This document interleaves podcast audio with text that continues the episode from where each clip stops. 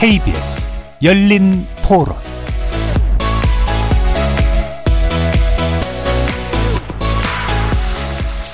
여러분 안녕하십니까? KBS 열린 토론 한상권입니다. 세금 문제가 우리나라 코리아 디스카운트의 문제가 본질이 아니고 우리나라의 기업들의 PBR이나 PBR, PER이 상대 국가들보다 낮은 이유는 결국은 대주주가 아닌 소액주주들을 위한 정치가 없는 거죠. 투자 메리트가 떨어지는 거죠. 증여세를 높게 부과하는 게 더 맞는 것 같고 상속세 같은 경우에는 조금 낮아도 괜찮을 것 같다라는 생각은 해요, 저는. 금투세 폐지는 찬성하고 있습니다. 과도한 세금을 물리는 부분도 있고 저희가 뭐 외국의 기준처럼 뭐 증시를 따라가는 부분도 아니고 부당하게 과세를 하는 부분이라고 생각을 해서 경영자의 이해관계에 있어서는 주가를 띄울 필요가 없어요. 주식의 가치를 높이면 자기의 지분만큼만 늘어나고 나머지는 소액주주들에게 돌아간단 말이에요. 그런 일들이 비일비재하게 벌어지기 때문에 한국 증시가 저평가를 받을 수밖에 없는 거예요. 배임 명령을 어떻게 막을 거냐를 고민을 해야지 상속 거기서 나오는 뭐 세금 문제 그거는 본질적인 문제가 아닌 거예요.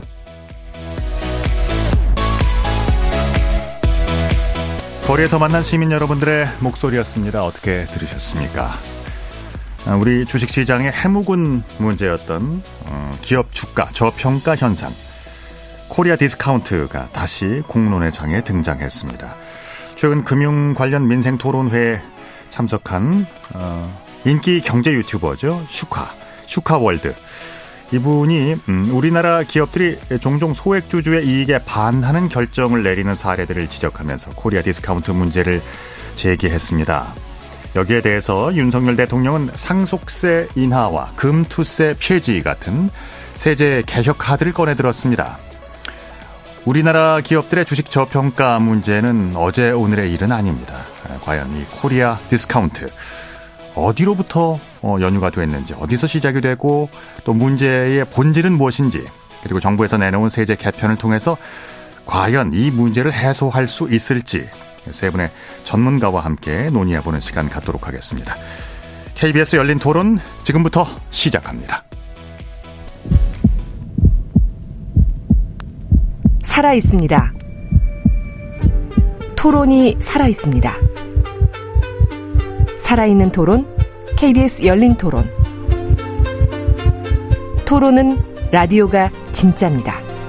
진짜 토론, KBS 열린 토론. 네, 방금 음, 재난 통보가 들어와 있습니다. 방금 7시를 통해서 어 7시를 기해서 울릉도 독도 지역에 강풍 경보가 발효됐습니다. 어, 유리창 근처, 나무나 전신주 주변, 그리고 바닷가 주변은 상당히 위험할 수 있습니다. 아, 때문에 에, 안전한 곳으로 대피하시는 게 좋겠습니다.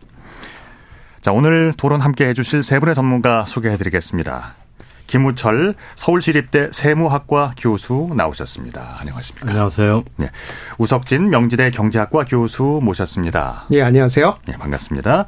이인철 참 좋은 경제연구소장 자리해 주셨습니다. 네, 안녕하세요. 안녕하세요. KBS 열린 토론 문자로 참여하실 분들은 샵 9730으로 의견 남기실 수 있습니다.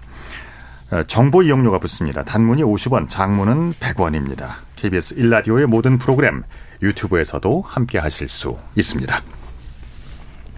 참 오래된 것 같습니다. 이른바 코리아 디스카운트 문제. 최근에 다시 뜨거운 주제가 됐습니다. 경제 유튜버 어, 슈카가 쏘아 올린 코리아 디스카운트 문제. 자, 세 분의 진단은 어떠신지요? 먼저 김 교수님부터 한 말씀 해 주실까요? 어, 이번에 어, 대통령께서 그 민생경제 간담회 하시면서 예.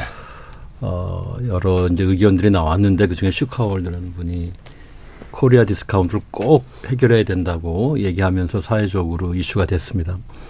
어, 단적으로 얘기해서 코리아 디스카운트란 현재 한국의 자산을 압축한 것 아닐까 이렇게 생각을 합니다. 우리가 발전해온 어떤 배경, 기반, 또 많이 갖고 있는 문제들 또 이걸 어떻게 해결해야만 하는지 이런 많은 과제를 안고 있는 어, 그런 단편이 아니었을까 이렇게 생각합니다. 예.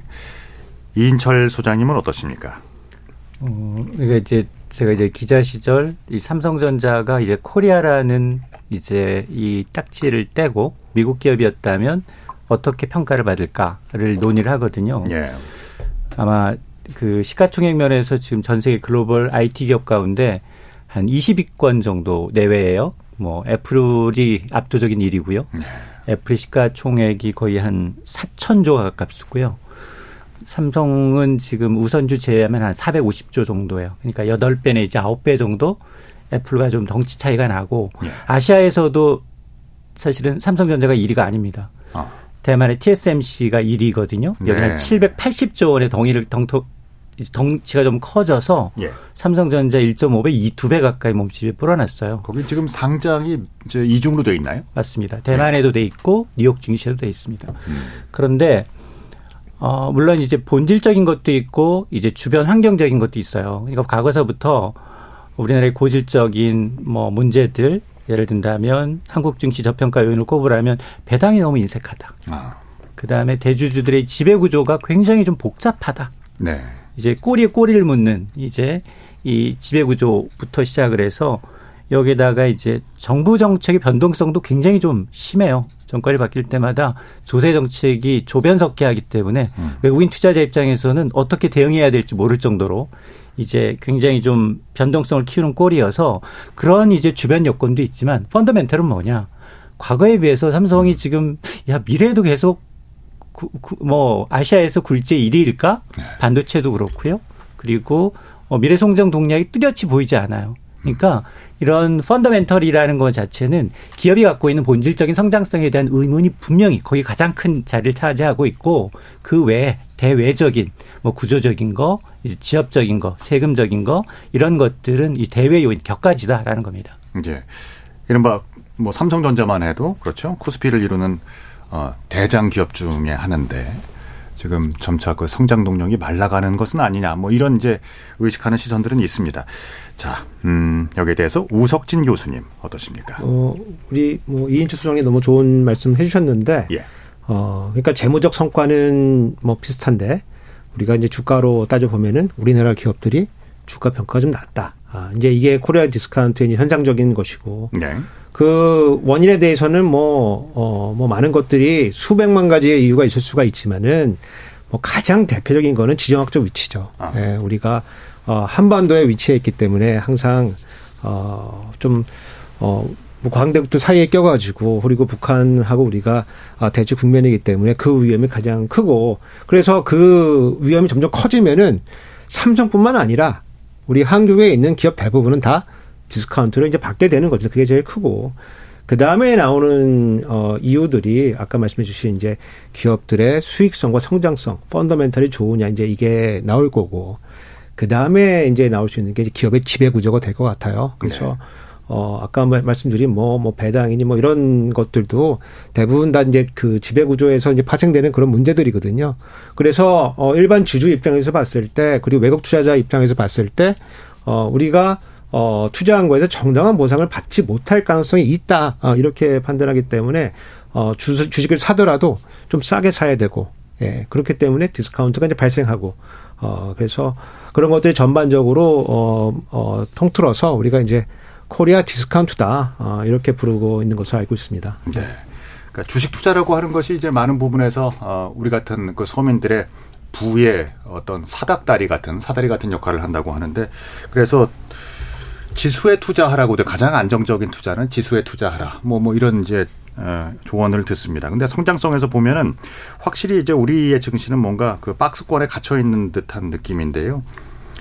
그 얼마 전에 2023년도 9월 기준으로 나온 조사 결과였습니다. 2008년 9월에 글로벌 금융 위기 이후 15년 동안 우리나라 코스피가 82.6%가 올랐다 이렇게 되어 있습니다. 그런데 같은 기간에 미국의 나스닥은 533% 올랐네요. 일본의 니케이 평균 주가는 181% 넘게 올랐고요. 대만은 174%가 올랐습니다. 에, 이것도 이제 하나의 그 단면이겠죠. 어, 이 소장님, 코리아 디스카운트라는 게 언제부터 어, 그리고 또 어떤 양상으로 이렇게 나타나고 있고 왜 지금까지 계속되고 있다고 어, 생각하십니까? 그러니까 우리나라의 자본시장 역사가 그렇게 길지 않아요. 미국에 비해서. 예. 우리는 1956년도에 이제 자본시장 증권거래소가 이제 첫 이제 개장을 했기 때문에 어, 뭐 100년, 200년 역사에 이제 다른 이제 선진국과 비교할 바는 아니지만 근데 이제 그 시절을 돌이켜 보면 전후 우리가 폐허된 상태였기 때문에 이제 뭐 새마을 운동이라는 잘 살아보자라는 운동이 대부분 노동 집약적 운동 굉장히 뭐 건설업부터 시작을 해서 네. 우리나라에 이제 굉장히 한강의 기적을 이뤘던 산업들을 보게 되면 중후장대한 것들이었어요. 제조업 위주의. 그, 그 당시에는 그렇게 하기 위해서는 대기업을 키워야지 낙수 효과를 기대할 수 있던 시기였기 때문에 네. 대기업 위주의 조세 정책이 다 이제 몰 쏠림 현상이 나타났죠. 그러면서 이제 경제 성장의 과정에서 빈익빈 부익부가 나타나고 점차 환경이 제조업 위주에서 조금 탈바꿈해 가는 뭐 성장 산업이 이제 예- 옛날에 이제 제조업의 패러다임이 건설, 화학, 조선, 자동차, 뭐 반도체, 소비재였다면 어이 이 가운 가운데 이제 사실 많이 바뀌었느냐? 바뀐 게 많지는 않아요. 후 도태된 건 많지만 그러나 살아남았다라고 하면 반도체 바이오, 뭐 게임이라든가 조금 배터리 정도 이제 조선 정도, 조선도 이제 중국에 자꾸 이제 아이 저가에서 밀리고 있는 상황인데 네. 어, 그럼에도 불구하고 아직도 반도체의 의존도가 거의 20에서 25% 오르내리고 있습니다. 삼성의 전자의 의존도가 삼성전자 우선주를 포함하게 되면 거의 시가총액에서는 거의 4분의 1 정도를 차지하고 있고 수출이 20% 이상을 반도체가 이익을 담당하고 있기 때문에 아마 그이 기업 측면에서는 재빠르게 미래 성장 동력을 빨리 찾아서 뭐 몸집을 불리든가 그 산업의 리더가 돼야 되는데 그동안 우리는 계속 추격자형이었잖아요. 일본이 잘하는 걸 모방하면서 따라가는 입장이었었는데 그 이후에 보여주는 게 별로 없어요. 삼성이 미래 먹거리가 뭔가 를 바로 즉시 대답할 수 있는 사람이 많지가 않거든요. 그런데도 불구하고 조세 정책은 지금 계속 대기업 위주로 좀 쏠려 있잖아요. 법인세를 낮춰준다든가 예, 뭐 물론 뭐 정권이 바뀔 때마다 조금의 이제 예, 차이는 있지만 그런 것들이 이제 남아 있다 보니까 과거처럼 이렇게 이제 한국 경제가 굉장히 고속 성장하던 시대가 급속하게 지금 퇴색하고 있어요. 아마 인구 구조학적 측면에서 역항아리 모양을 하고 있는 것도 문제고 노동 생산성이 떨어지고 인구의 질적 변화가 이루어지고 있고 여기에다 미래의 먹거리는 보이지 않고 이런 상황이다 보니까 전반적으로 한국 증시가 과거만큼 앞서 말씀하셨던 것처럼 야 나스닥은 네다섯 배 올랐는데 한국 증시는 박스픽 2021년만 제외하고 동학개미 운동이 있었던 그 한 해만 제외하고 거의 1900에서 3000 사이에서 거의 뭐 오르락 내리락 하고 있는 거예요. 네. 20년, 30년 동안. 그런 현상이 계속 이어지다 보니까 고착화되어 있는 거예요. 한국 증시는 투자에도 일부 물론 뭐 이제 테마를 형상해서 뭐 바이오라든가 2차 전지라든가 주식 시장에는 여러 가지 이제 테마가 있긴 하지만 그러나 큰 흐름에서 보면 결코 한국 증시 투자에서 먹을 게 없다. 투자에서 메리트가 별로 없다라는 게 아마 고스란히 어, 이제 뭐 코리아 디스카운트한 역할로 그리고 이제 뭐 북한의 지정학적 리스크는 여전히 지금도 존재하는 거기 때문에 우리는 체감을 못하고 외국인들조차도 사실은 미사일 쏜다고 해서 그날 투자 자금을 빼느냐. 과거의 학습 경험상 이게 단기전에 끝날 걸 알기 때문에 바로 투자 자금을 빼지는 않아요. 예. 대신에 상대적으로 이제 미국이라든가 플랫폼으로 전환하면서 미래의 성장 동력을 찾고 리드하는 기업들의 경우에는 계속해서 이제 고평가되는 그런 형상이 이어지고 있는 겁니다. 예. 우석진 교수님. 어, 아무래도 어, 우리 정치가 어, 정체하고 있는 거는 우리 산업 구조 그리고 기업 구조 생태계 때문에 그런 이유가 크죠. 예.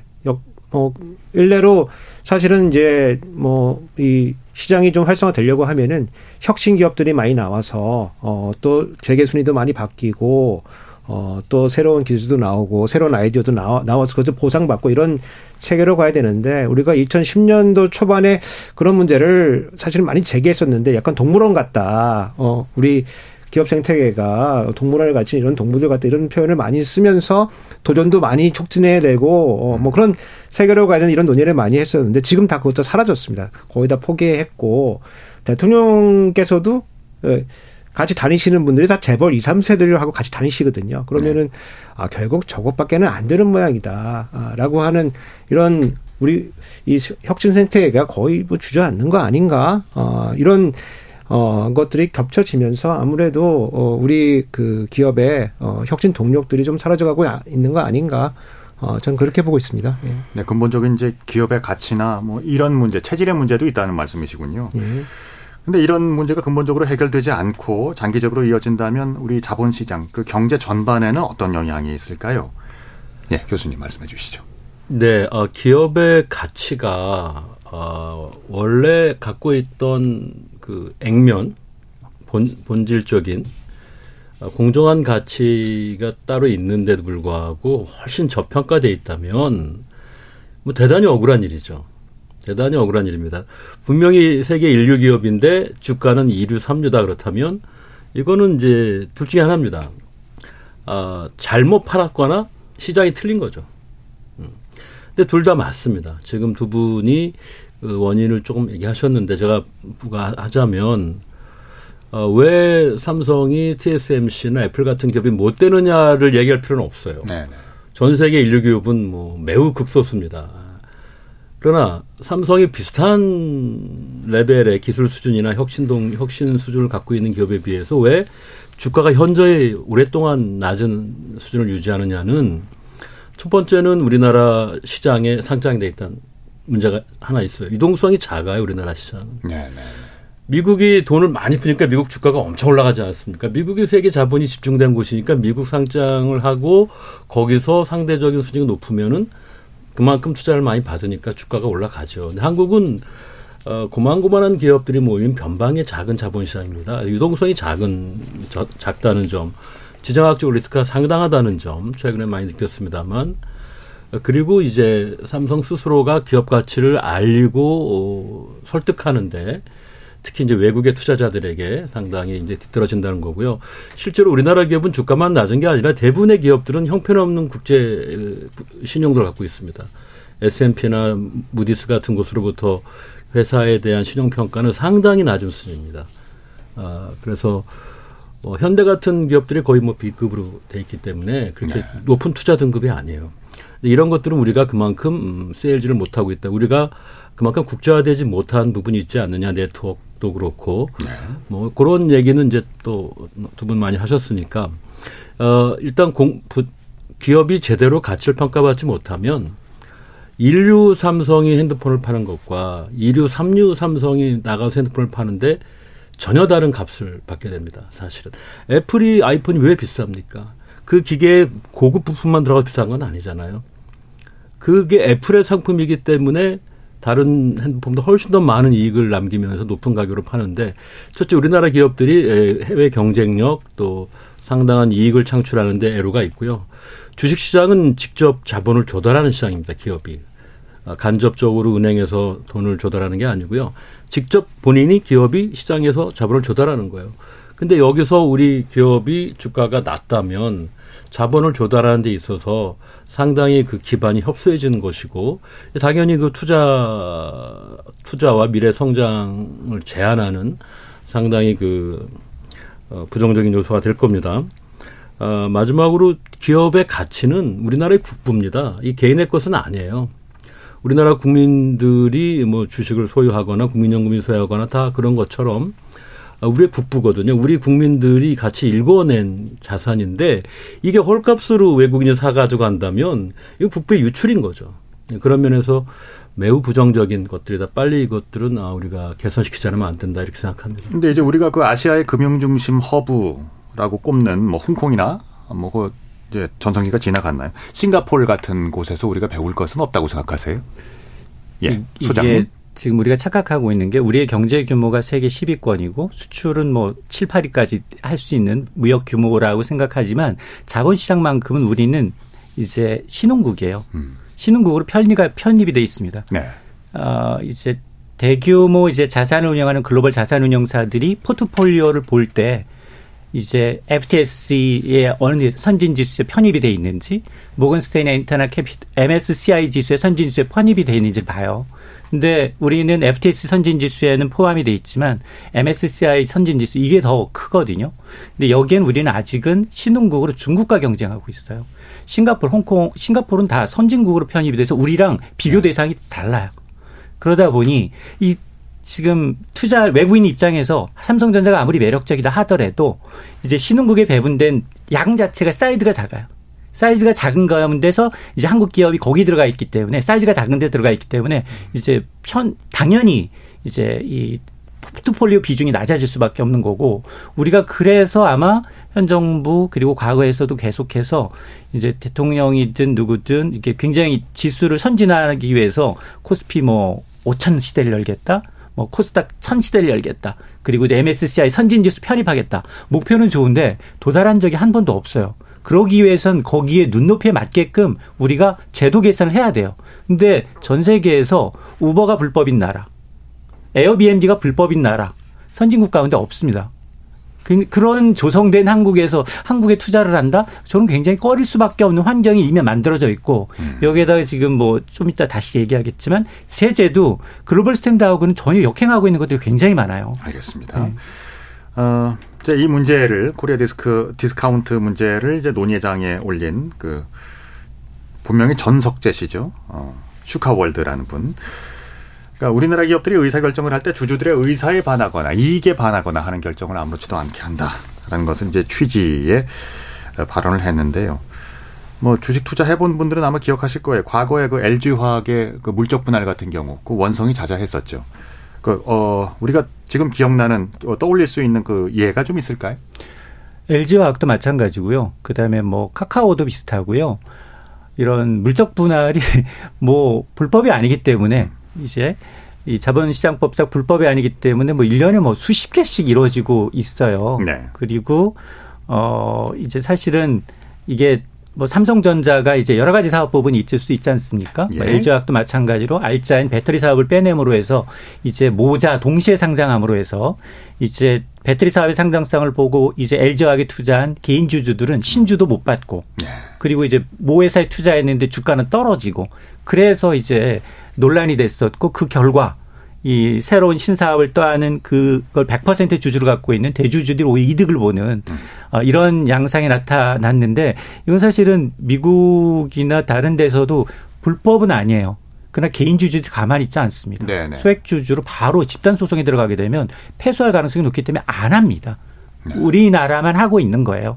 그것도 마찬가지 카카오도 카카오 뱅크, 카카오 페이, 카카오 게임즈 다 밑에 있던 사람들 카카오 밑에 있던 자회사들 하나 둘씩 떼어서 상장한 거예요. 예. 그래서 문화발식으로 뭐, 뭐 150여 개 자회사가 만들어지는 굉장히 기형적인 모습이 나타나고 있는 거기 때문에 이게 아마 정말로 이제 이 한국 증시의 이제 굉장히 전반적인 수준을 낮게 질적으로 좀 저하시키는 떨어뜨리는 요인입니다. 소액 주주들을 무서워하지 않는 이유는 그러니까 대주주를 이제 위주로 한 결정, 의사결정 체계가 이렇게 돌아갈 수 있는 이유는 어디 있을까요, 우 교수님? 어, 아무래도, 어, 우리나라의 그, 뭐 기업의 지배구조의 뭐 특성이 있겠죠. 그래서, 어, 예를 들어서 뭐, 어, 아까 수장님도 뭐 다른 예 많이 들어 주셨지만은 아, 가장 대표적인 예 중에 하나가 이제 삼성 승계 과정에서 사실 나온 어, 삼성물산하고 제일모직 합병 중간에 나온 이제 그런 문제인데 네.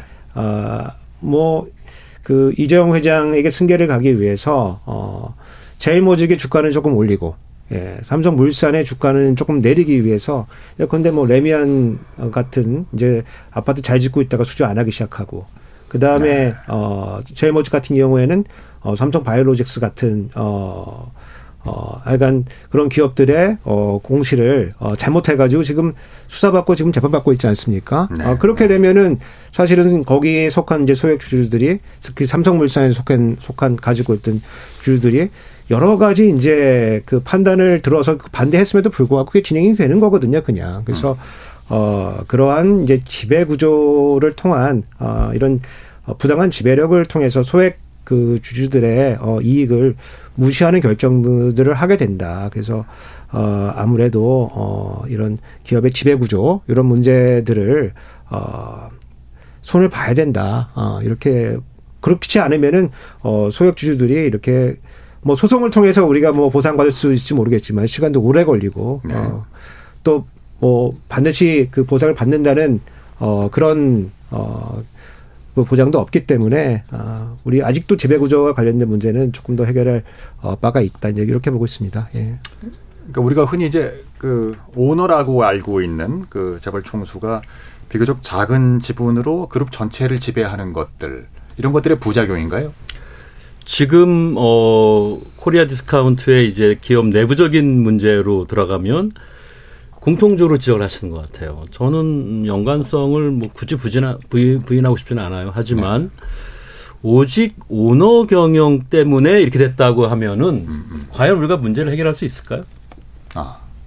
그리고 이렇게 정말 어, 정말일까 한 번쯤은 우리 한번 마음을 좀 열고 한번 생각해 보자 이거예요. 예. 물적 분할 오너가 꼭 시켜서 한 거예요? 오너가 물적 분할하라고 한결같이 시킨 거 아닙니다. 음.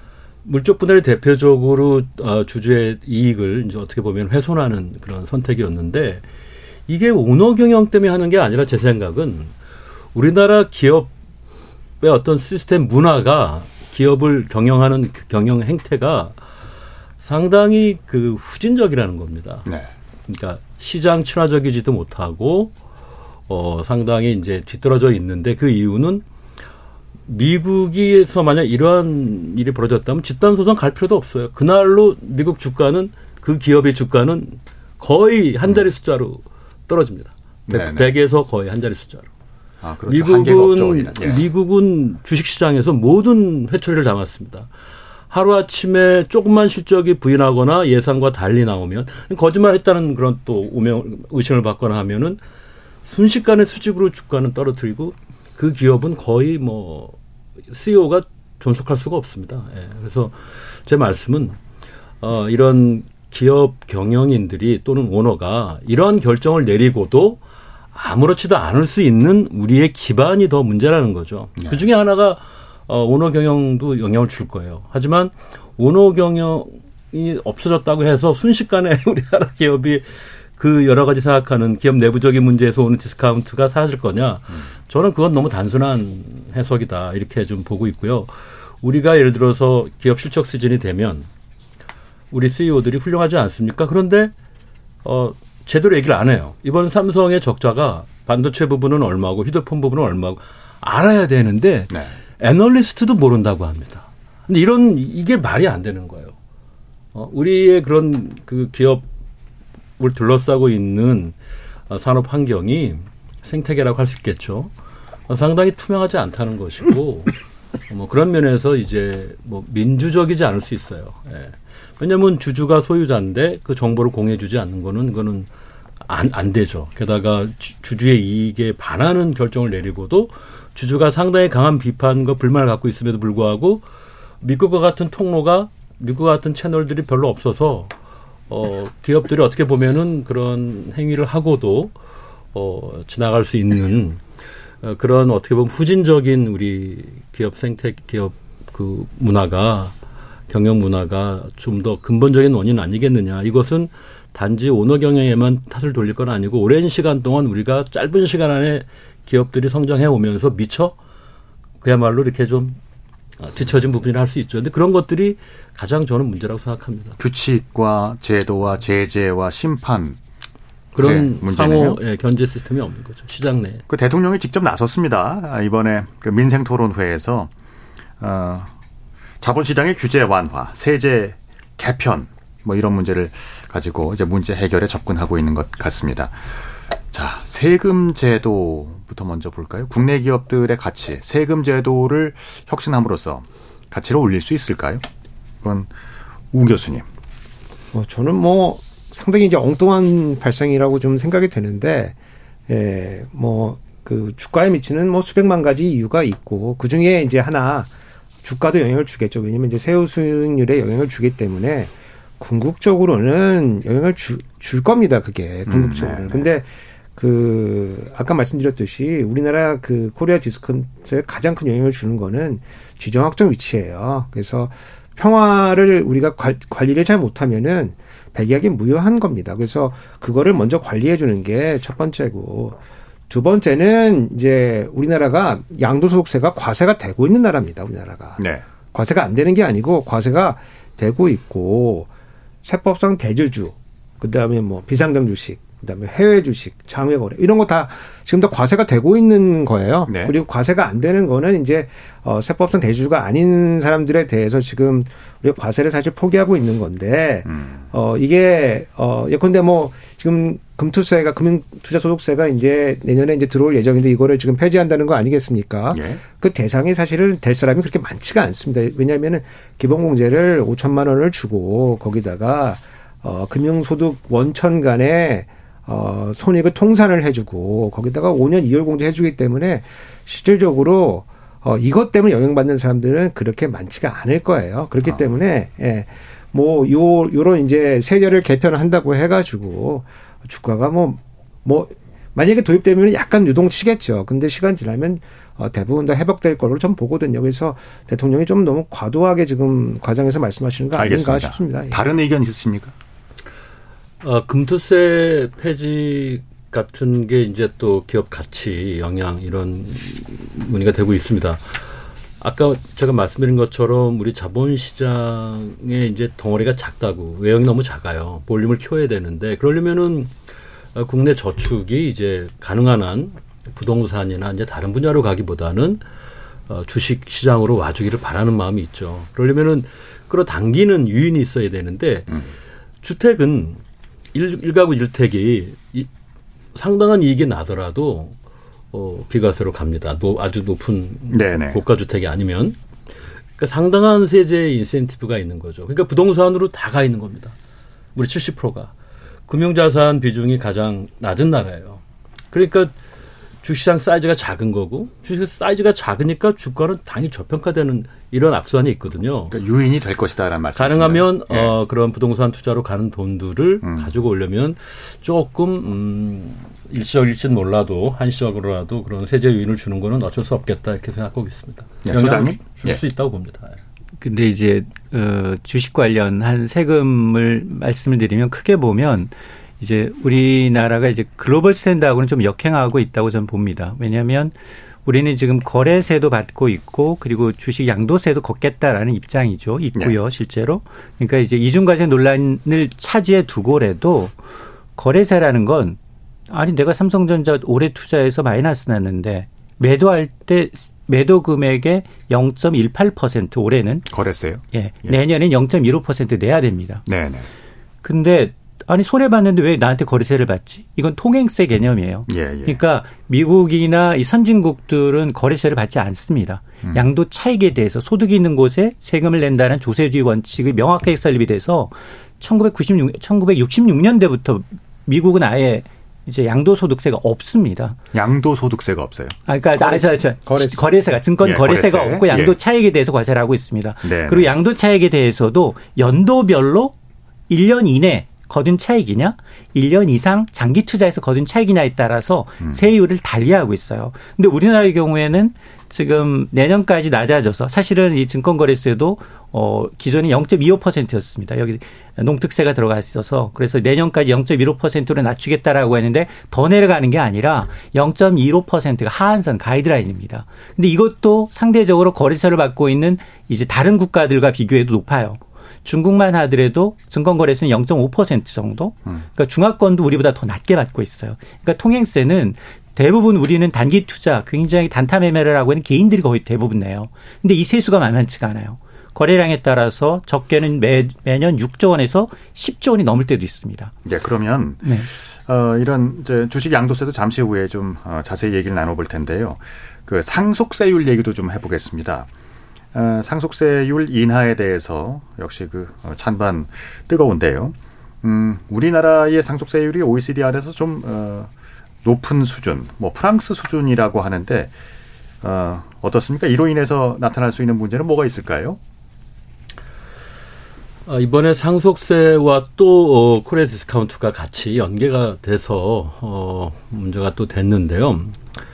우리나라 상속세는 매우 높습니다. 아, 세계 1위라고 해도 되는데 일본이 아. 55%고 우리나라가 50%입니다. 네. 프랑스는 우리보다 좀 낮아요. 아. 근데 우리는 이제 대기업 오너 패밀리인 경우에는 이제 할증 과세라고 그래서 50% 20%를 더 내니까 60% 세율이 되, 되기 때문에 이제 가장 높다 이렇게 말씀을 드리는 거고요. 그러니까 뭐 국민들이 이제 다 아시지만 어 100원을 평생 음, 일궈냈으면 이제 60원을 국가에 세금으로 내는 거죠. 그래서 상당히 이제 보통 음 인류가 아 어떻게 받아들이기 힘든 실, 현실에서 50%라고 그러더라고요. 50%를 넘는 세율은 어, 수용 가능성이 매우 낮다. 이렇게 이제 저항, 저항이 강하다. 이렇게 되어 있는데 상속세율이 현재 예, 그런 수준에 있는 건 맞습니다. 자, 상속세제가 주는 기업의 어, 경영과 관련해서 문제는 뭐 일단은 아, 안정적인 기업 승계를 경영권의 승계를 어, 어렵게 하는 건 분명히 맞습니다. 그래서 음 거의 모든 기업들이 중소기업, 중견, 대기업 다 아, 특히 이제 고령화가 돼가는 국민에 들어서면 한숨이 나올 수밖에 없는 거죠. 이제 네. 기업이 예, 절단이 나는 상황에서 어떻게 하면 이 지분을 확보해서 계속 어, 경영권을 유지할까? 왜 과도한 이제 시간과 노력을 쏟는 거예요. 그러니까 어, 뭐 아시지만 여러 그래서 편법적인 일도 있었고 거기에 따른 또 사회적인 무리가 있지 않았습니까? 그래서 이런 것들은 아까 말씀드린 오히려 코리아 디스카운트의 원인이 되고 있어요. 음. 기업들이 이런 상속세 부담을 어떻게든 간에 줄여보려고 다소 무리한 이제 그래서 우리나라 제일 큰 기업의 선대나 또 지금이나 예, 알겠습니다. 유사한 문제로 다 외국에 상당히 예, 어떻게 예. 보면은 안 좋은 있었는데 이런 것들이 어, 좀 문제가 되고 있다 이렇게 볼 수 있습니다. 자 그러면 이제 기본적으로 이제 교수님께서는 상속세 완화 이것 자체도 코리아 디스카운트를 해소할 수 있는 하나의 방식이 될 수 있다. 네, 이게 또 주는 아니고요. 우리 예, 우 교수님 예. 말씀대로 음. 여러 가지 중에 하나죠. 이게 메인은 아닙니다. 예. 예. 그러면 특히 이제 대주주 중심의 지배 구조 개선 문제에 있어서 그러니까 소액 주주의 의사 결정권이 보호받을 수 있는 것들 그러니까 상속세를 낮추는 게 에, 이제 기업 지배 구조 개선엔 음, 어떨 것 같습니까, 이 소장님? 어, 상속세를 낮췄다고 해서 기업의 지배 구조가 뭐더 이제 뭐 좋아진다. 물론 뭐 상대적으로 이제 경영권을 방어하거나 아니면 이제 적대적 이제 M&A에 대해서는 이제 상당히 좀 대주주 입장에서는 이제 견제할 만한 수준인데, 네. 근데 사실 이게 타이밍이 별로 좋지 않다. 왜냐하면 전부 일렬에 최근 나왔던 것들이 전부 뭐 공매도를 폐지한다든가 주식 양도세 기준을 완화한다든가 아니면 금융투자 소득세를 폐지한다든가 여기다가 이제 뭐 이 상속세까지 꺼내야 되니까 뭐 부자 감세 대부분 혜택 받는 사람들이 부자고 대기업 오너가 일가이다 보니까 이게 이 타이밍도 좋지 않고 그러나 교수님 말씀하셨던 것처럼 이제 우리나라 기업이 현재 상속세 체계에서는 세 번 기업을 상속하면 기업이 소멸하거나 음. 아니면 국유화되거나 네. 아니면 경영권이 사모펀드로 넘어가는 사례가 직접 나타나고 있습니다.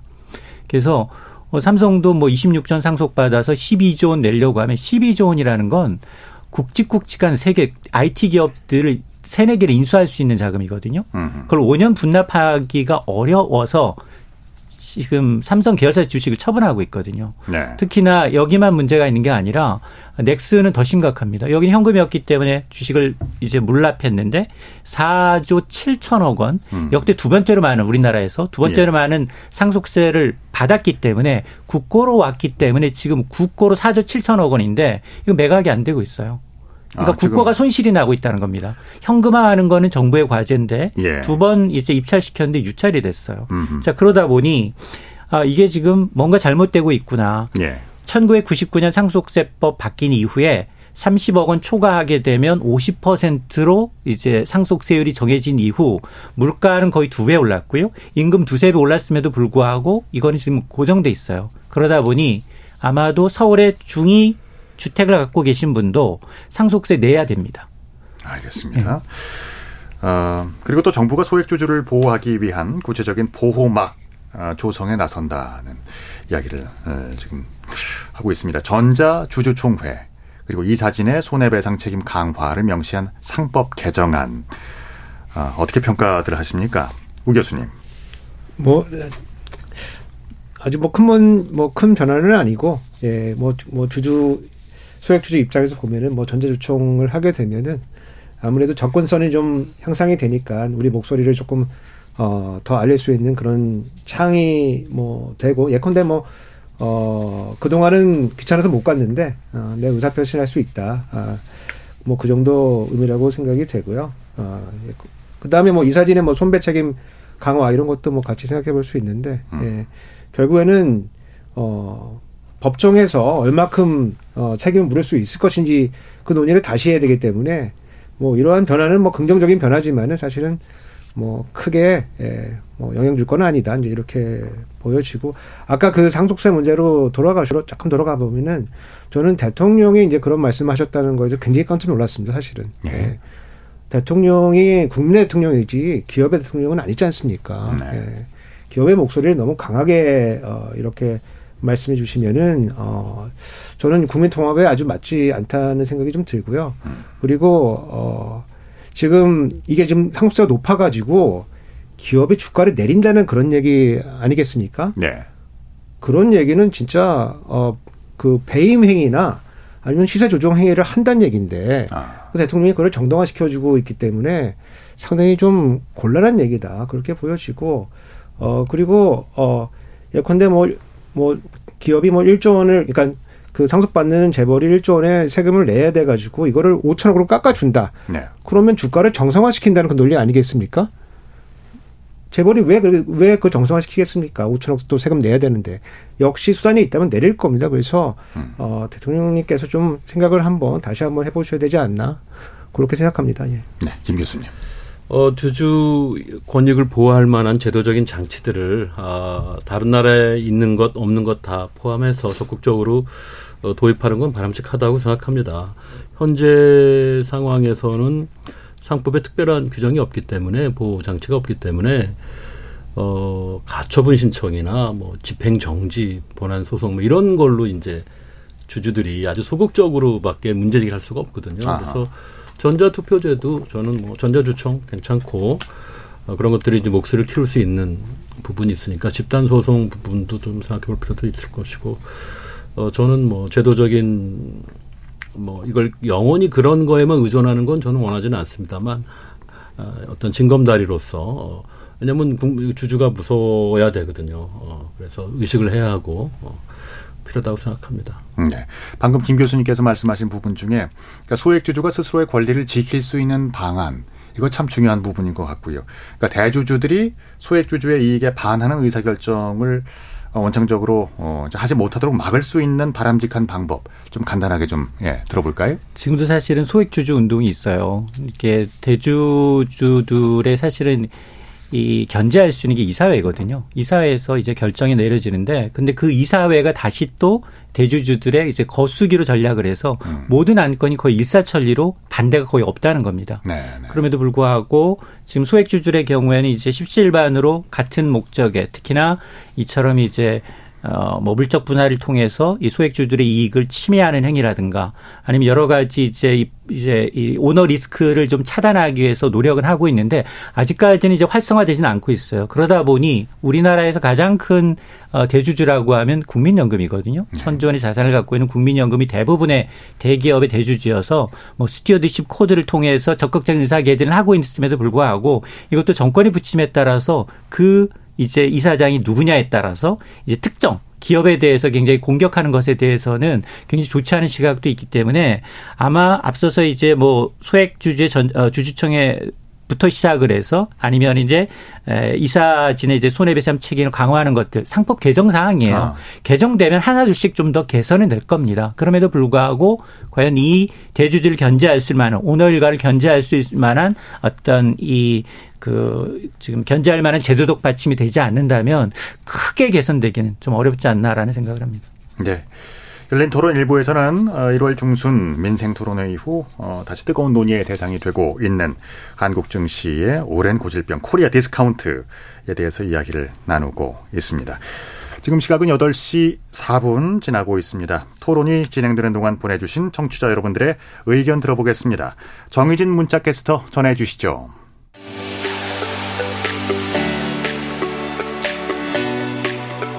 네, 지금까지 청취 여러분이 보내주신 문자들 소개합니다. 지금은 운동 중님. 코리아 디스카운트 원인은 지정학적 위치도 있지만 소액 주주를 외면하는 우리나라 경영 현실도 있는 것 같아요. 소액 주주의 의견을 반영하고 보호할 수 있는 정책이 현실화되어야 합니다 해주셨고요. 5846님.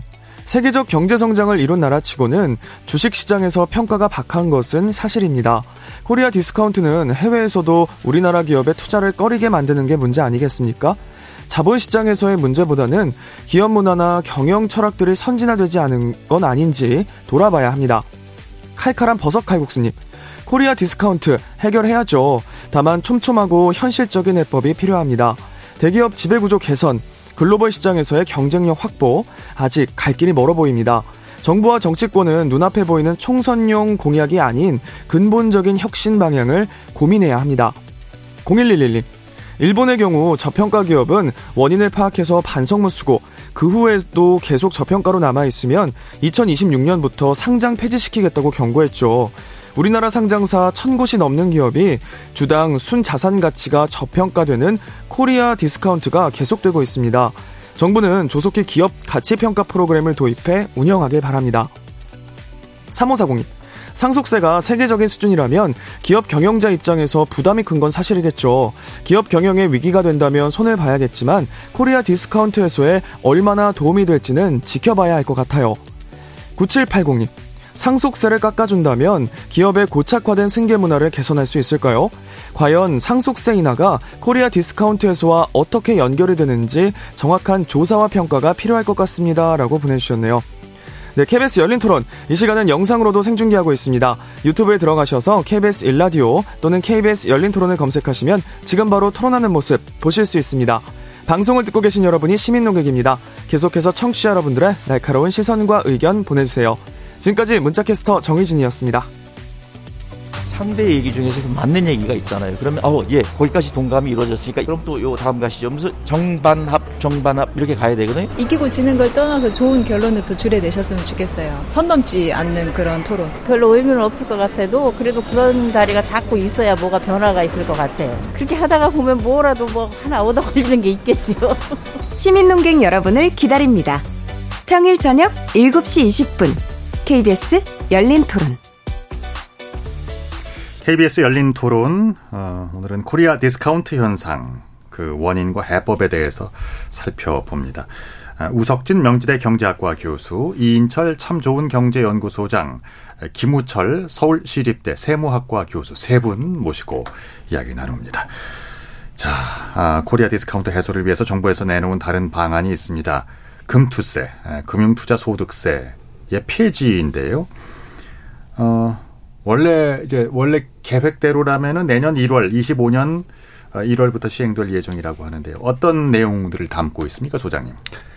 어, 금융투자 소득세라는 건 금융상품이 여러 가지가 있어요. 우리가 뭐 주식도 있고 채권도 있고 펀드도 있고 뭐 해외 주식 투자하시는 분들 요즘 많아졌고 금에 대한 관심도 많죠.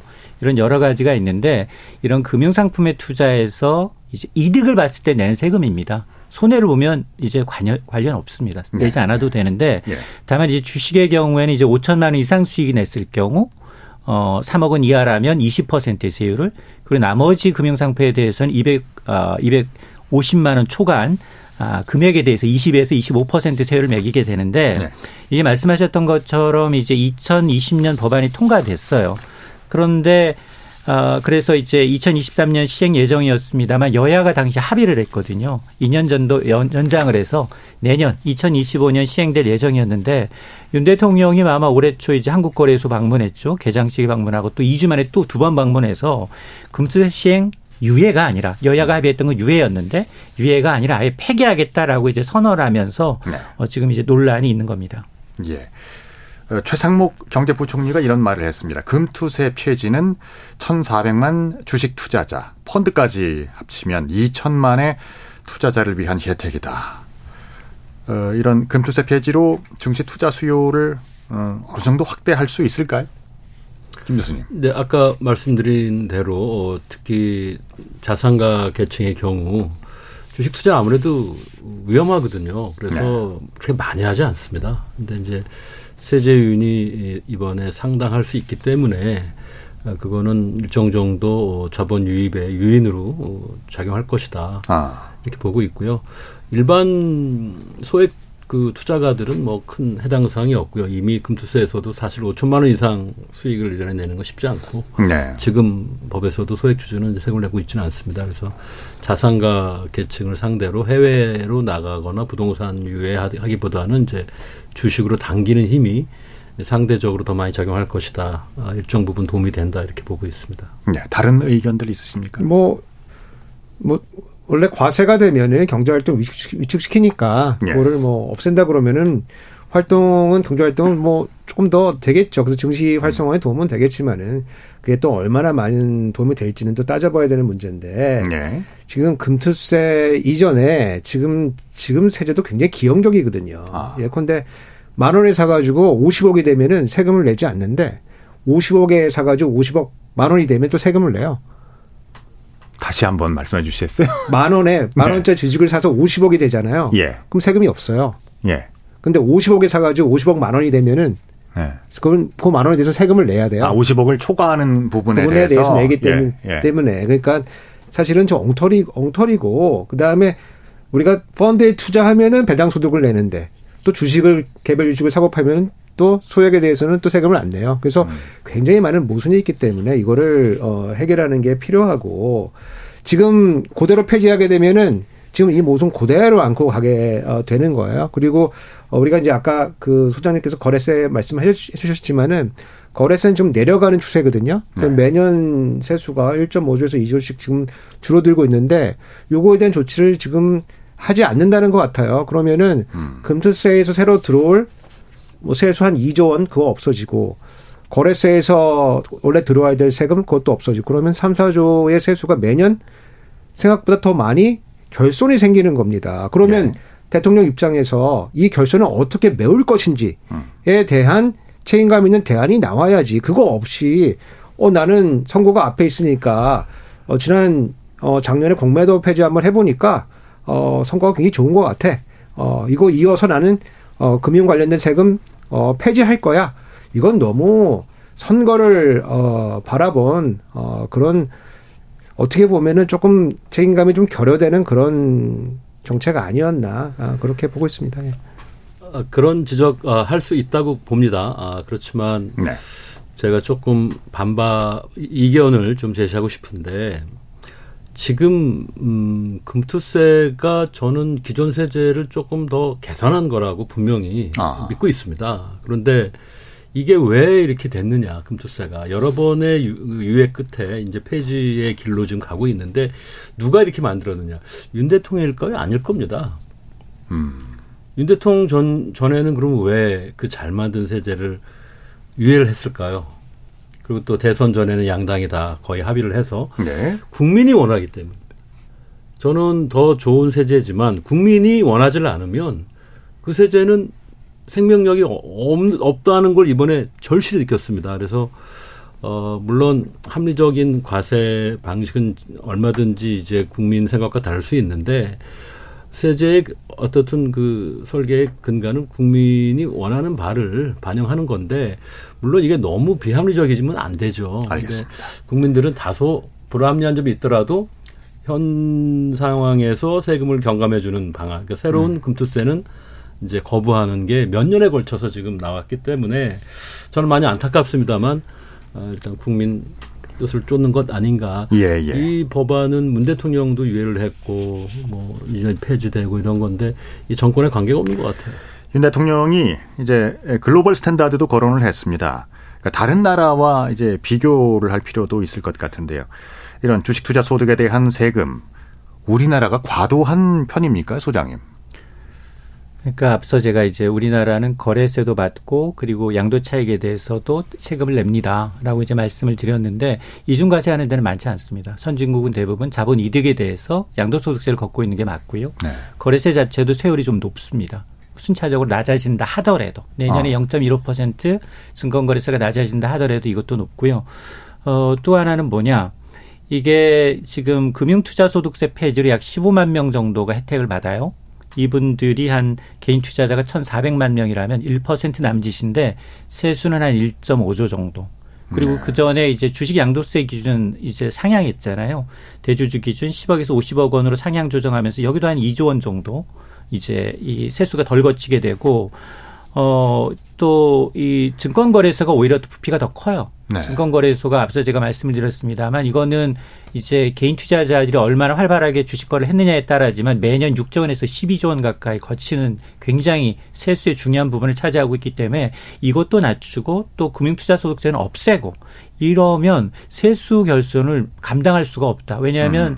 지금 지난해만 하더라도 지금 세수 결손 한 60조 원 가까이 펑크가 나는 상황이고 네. 올해도 아마 지금 한 40조 원 가까이 지금 세수가 덜 거칠 것으로 예상이 되고 있는데 문제는 이게 앞에서 나온 모든 것들이 뭐 주식 양도세 기준 완화라든가 금투세 폐지라든가 이런 것들이 대부분 이제 법을 개정해야 돼. 자본시장법이나 소득세법을 개정해야 되는 사안들인데 이게 만에 하나 어 정권 이제 이제 총선이 끝나고 총선이 끝난 이후에 이게 바뀌 여야 합의가 안 된다 이 불발로 끝난다라고 하면 네네. 개인 투자자들한테는 희망 고문인 거예요. 그렇죠. 과거에 똑같은 음. 사례가 있었습니다. 왜냐하면 지금 뭐 이 분양가 상한제 아파트 적용한 아파트에 대해선 실거주 2년에서 5년 거주하는 거 없애주겠다라고 얘기했는데 이게 지금 2년째 여야 합의가 안 되고 있는 상황이거든요. 자 그런 것들로 인해서 오히려 야 되면 내가 정권을 내가 계속해서 이제 다수당이 되면 해줄 거지만 다수당이 못 되면 이거는 뭐 그냥 선택에 맡기겠다라는 이제 뉘앙스로 들리기 때문에 책임을 주고받는 거죠. 맞습니다. 네. 그런 굉장히 복잡하고 관련 이제 알겠습니다. 민감한 이해관계가 엇갈리고 있기 때문에 에, 조금 더 이제 세법에 대한 이제 감세 정책에 대한 좀 제고가 좀 필요한 상황입니다. 투자자들의 목소리를 한번 들어보죠. 그 금투세 같은 경우 어, 이제 거래세, 투자세, 상속세, 이제 삼중과세로 그러니까 종국에는 이게 유지되면 큰 손들이 시장을 이탈해서 주식시장 전반에 큰 타격을 줄 수 있다. 이제 이런 그 비판들을 하고 있습니다. 투자자들의 이 목소리에 대해서 좀 평가를 해 주시죠. 어, 이게 어떻게 보면은 하나씩 따져보면 되게 그, 뭐, 이중, 삼중 과세 되는 것처럼 볼 수가 있, 지만은 일단 뭐, 과표는 서로 다르기 때문에 뭐 이거를 뭐 중복 과세라고 보기는 좀 어렵고 어 우리가 이거를 다 통틀어서 그러면 우리는 세금을 얼마큼 내고 있는가라고 네. 보면은 어 조세 부담률을 보면 우리나라가 20% 초반으로 대부분의 국가들보다 높은 수준은 아닙니다. 무슨 얘기냐면은 이 그 상속세를 조금 없애거나 낮춘 이런 나라들 보면은 소득세가 굉장히 높아요. 그래서 소득세에서 많이 어, 돈을 내고 있기 때문에 네. 어, 상속세를 낮춰준다고 해도 사람들이 동의를 많이 하는데 음. 아직 우리 국민들은 어, 재벌이나 전문직이나 이런 부분에 대해서 어, 소득 신고를 제대로 하고 있다고 있다고 그렇게 동의를 하지 않아요. 예컨대 어, 국세청에서 어, 세무서에 나와가지고 어, 어, 전문직에 대한 어, 세무조사를 하게 되면은 소득 적출률이 한 50% 가까이 됩니다. 그러니까 100만 원을 벌면은 50만 원 신고하고 50만 원을 신고하지 않았다는 얘기거든요. 그게 그렇기 때문에 상속하는 시점에서 뭔가 정산을 좀 해야 된다라고 하는 국민적 합의가 있었던 것이고 아직 그를 낮춰준다는 그런 합의는 도달해 있지 않은 그런 상황이에요. 그래서 그런 것들을 고려해 보면은 어 우리가 뭐 상속세나 이런 거를 좀 낮춰가는 이런 이런 것들은 조금 더 음.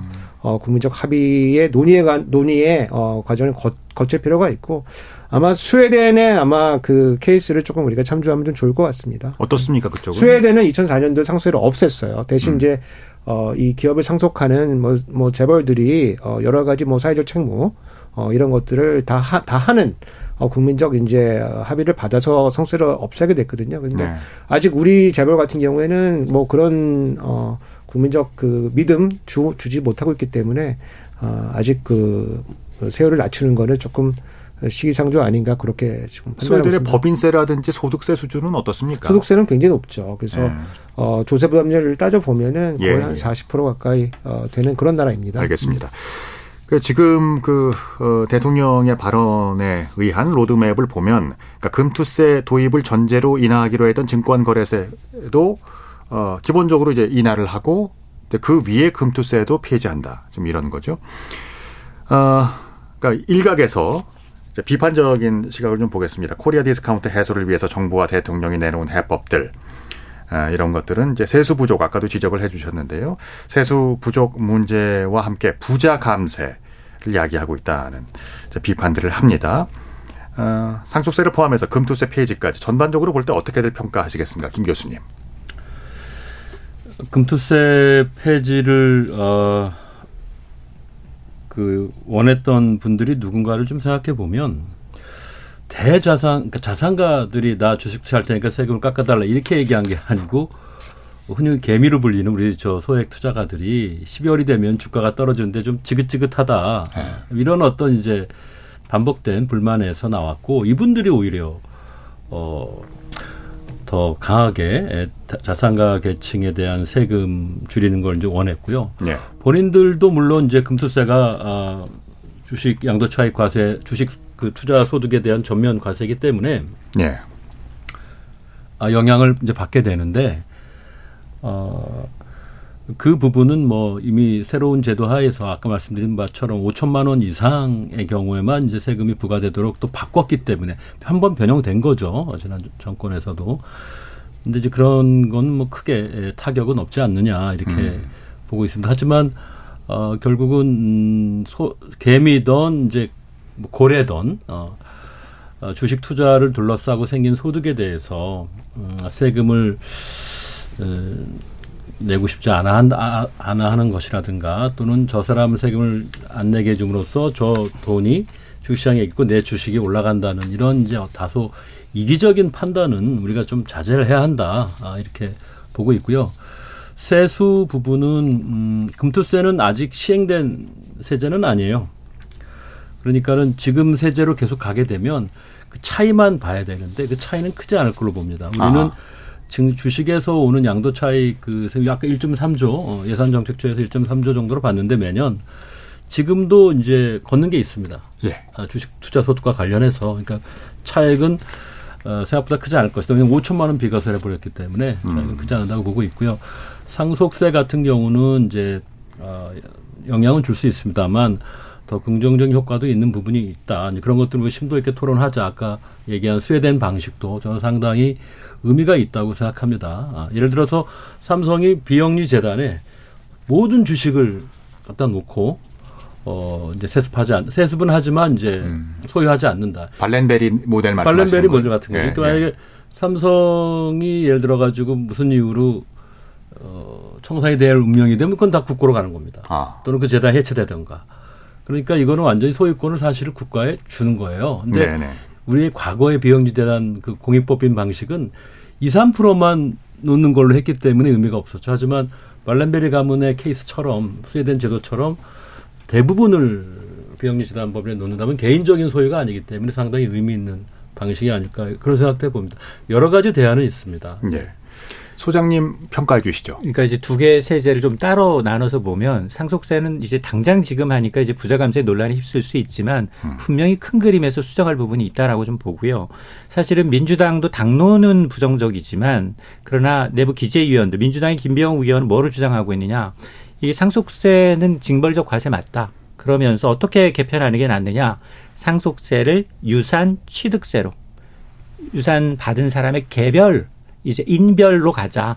이 전환적으로 좀 전환하는 걸 긍정적으로 검토하자라는 거고 음. 그리고 중소기업부터라도 상속하는 단계가 아니라 상속에서 최종 exit하는 자본 이득에 대해서 정말로 가업을 접어서 그 지분을 팔고 나와서 사업을 종료할 때 아. 자본이득세로 전환하자라는 얘기예요. 네. 실제로 OECD 38개 국가 가운데 15개 국가가 상속세 없이 자본이득세로 최종 탈출할 때, 음. 최종 exit할 때 세금을 매기고 있습니다. 처분할 때 말씀이죠. 맞습니다. 아하. 자, 이런데 이제 일부 상속세 의원들도 여야의 기재위원들은 공감을 하고 있어요. 다만 당론이 지금 이제 엇갈리고 있는 거고요. 또 하나 이 금투세의 경우에는 두 가지. 일단은 지금 하고 있는 글로벌 스탠다드는 정말 역행하고 있다. 음. 거래세는 없애는 게 맞고 양도 소득세 는 걷는 게 맞다. 금융투자소득세는 걷는 게 맞는데 다만 금투세를 도입한다 하더라도 2월 공제 기간이 또 확대될 필요가 있다. 지금은 5년이에요. 근데 네. 지금 미국이나 영국, 독일은 투자 손실이 나면 무기한입니다. 음. 손실, 야, 올해 5천 원, 5천만 원 손실 났어? 그게 전부 플러스 될 때까지 다 이제 이득이 나도 다 보전을 해준다는 얘기거든요. 또, 또 하나가 뭐냐. 우리나라는 주식 보유기간에 대한 절세 혜택이 없습니다. 네. 하루 만에 당일날 팔아서 이득을 보는 거하고 2, 3년 이상 이득을 보고 파는 거하고 똑같아요, 세율이. 네. 이러다 보니 우리는 단타만 할 수 있는 배경이 만들어지는 거예요. 근데 선진국 앞서 이제 미국도 말씀드렸습니다만 주식은 1년 이상 투자해서 이득을 받느냐, 2년 이상 보유했느냐에 따라 세율이 다릅니다. 음. 이게 왜냐?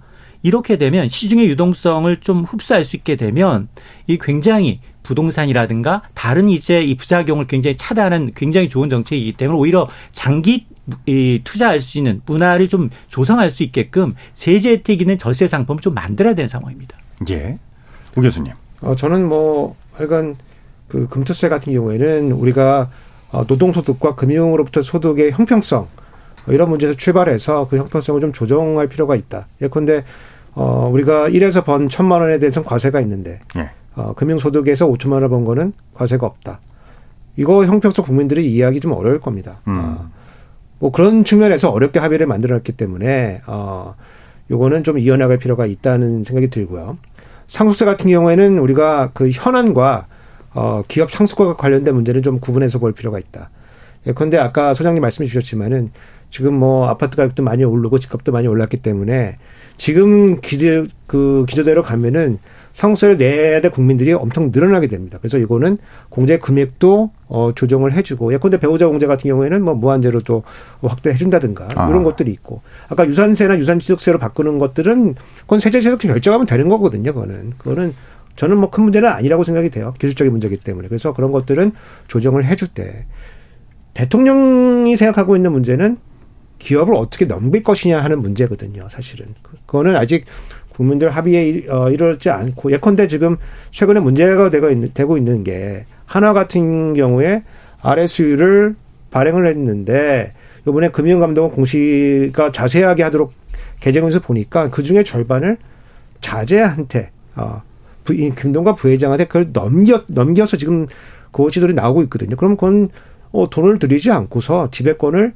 확대 확대시킬 수 있는 이러한 것들이 나오고 있기 때문에 우리가 지금 알겠습니다. 제어를 믿지 못하고 있는 거거든요. 그래서 조금 더 논의에 음. 붙여가지고 국민적 합의에 어, 이럴 필요가 있겠다. 음. 노동소득과 투자소득의 과세에 대한 형평성 문제도 분명히 중요한 주제가 되겠죠. 자, 코리아 디스카운트에 대한 어, 우리 세 분의 근본적인 견해나 어떤 해법들 짧게 에, 말씀 들어보도록 하겠습니다. 우 교수님부터 30초 드리겠습니다. 저는 뭐 해법은 가지고 있지 않는데 어 작년하고 어 올해 대통령이 이제 그 재벌들 2세 3세하고 외우 다니고 어 떡볶이 먹고 이렇게 다닌 어 청구서가 지금 날라오고 있는 거 아니냐. 아, 그렇게 보고 있습니다. 알겠습니다. 김 교수님. 어, 기업의 경영 문화를 아, 또 경영을 둘러싼 그 환경을 바꾸는 게 더 중요하지 않느냐. 아, 기업들의 경영 화- 활동이나 상황이 투명하게 이제 공개가 되면 좋겠고 그런 것들을 또 우리가 객관적으로 평가해서 피드백을 주고 그게 또 주가나 다른 채널을 통해서 전달이 된다면 어 윈윈하는 기업 주- 기업과 주주가 같이 윈윈하는 어, 그런 체제로 갈 수 있지 않을까 이렇게 생각합니다. 알겠습니다. 이 소장님. 그러니까 이제 한국 시장을 재평가한다는 건 궁극적으로 주주의 이익이 늘어나면 자연스럽게 해소가 됩니다. 그래서 이 사실은 이런 포퓰리즘성 단기적으로 막 이제 이제 뭐 굉장히 하루 다르게 나타나는 것보다 건전한 자본시장 조성을 위해서 좀 불공정 거래를 차단하는 것, 은행에서 뭐 ELS를 판다든가 이런 걸 좀 차단하고 소액 투자자들이 장기 투자할 수 있도록 유도하는 문화가 좀 필요하다고 봅니다. 알겠습니다. 오늘 KBS 열린 토론 함께 해 주신 세 분, 이인철 소장님, 김우철 교수님, 우석진 교수님 세 분께 감사드립니다. 8시 10분을 기해서요, 전남 무안군에 대설 경보가 발효됐습니다. 외출을 가급적 피하시고요. 옥상, 지붕에 쌓인 눈은 눈이 쌓이기 전에 미리미리 피우, 어, 치워 주시는 게 피해를 예방하는 데 도움이 크게 되겠습니다. 그리고 차량용 안전 장구 꼭 어, 갖추시길 바라겠습니다. 또 이럴 때일수록 화재에도 안전을 각별히 기해 주시길 바랍니다. KBS 열린 토론 지금까지 한상관이었습니다. 여러분 고맙습니다.